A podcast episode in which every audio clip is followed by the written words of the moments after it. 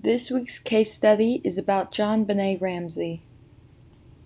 On December 26, 1996, in Boulder, Colorado, Patsy Ramsey found a ransom note for her six year old daughter, JonBenét Ramsey, on the back staircase in their house. This prompted Patsy to call the police at 5:52 a.m. to report JonBenét as missing. The body of JonBenét was found less than eight hours later inside the Ramsey house in the basement. She was found by her father, John Ramsey, and she had duct tape over her mouth and a cord around her neck. The crime scene was compromised by people arriving at the scene, and police later stated that they did not search the house after Patsy called because there was no reason to suspect JonBenét was in the house. At the time of her death, John JonBenét was a beauty pageant competitor and had won five high profile competitions. Her death was ruled a homicide. The autopsy found that she was bludgeoned to death, while the county coroner ruled that John JonBenét had died from asphyxiation caused by being strangled. One of Patsy's paintbrushes was used to tighten the rope that strangled JonBenét, and there was DNA found on JonBenét's pajamas and underwear, both from an unidentified man.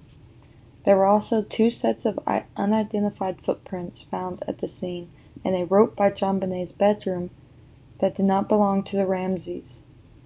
The ransom note requested one one hundred thousand eight $118,000 in exchange for JonBenét.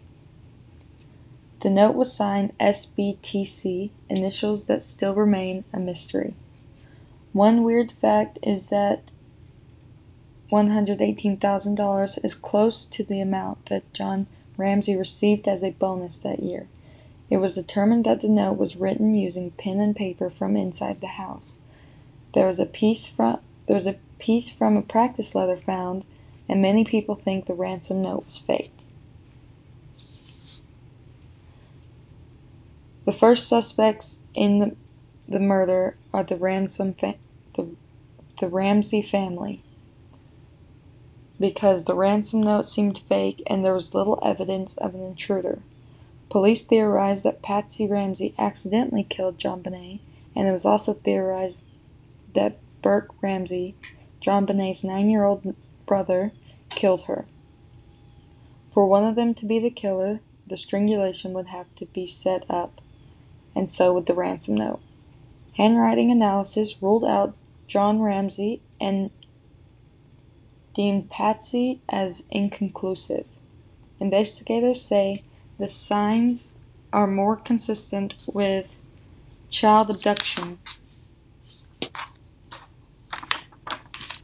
In 1999, a grand jury had voted to indict the parents on charges of child abuse resulting in death. However, the Boulder District Attorney at the time, Alex Hunter, did not sign the indictment, believing there was not enough evidence to support the charges.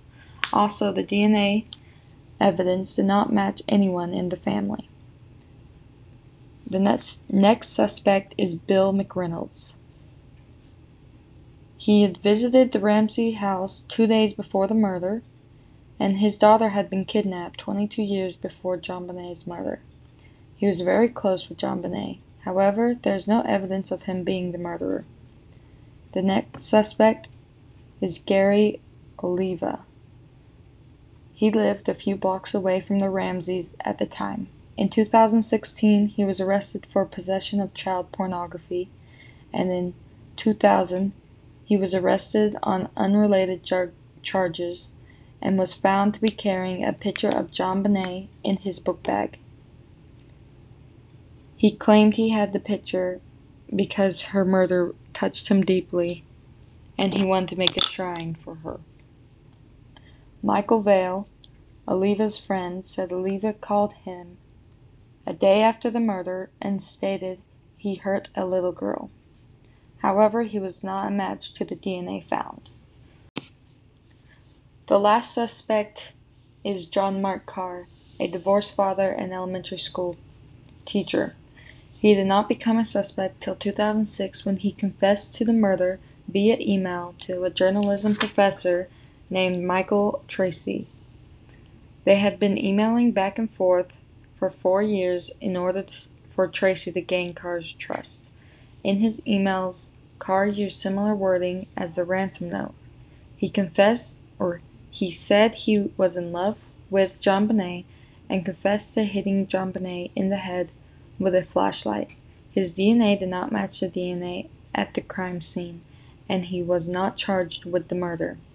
The U.S. Department of Homeland Security had continued to look into John Mark Karr, and he had always maintained he did not act alone. This case is still unsolved. Before doing research on the case, I always thought the brother did it and the parents helped him cover it up, but now I'm not so sure. It's still a possibility that that's what happened, but now I think John Mark Karr or Gary Oliva did it. They both have a lot of evidence against against them, especially John Mark Karr.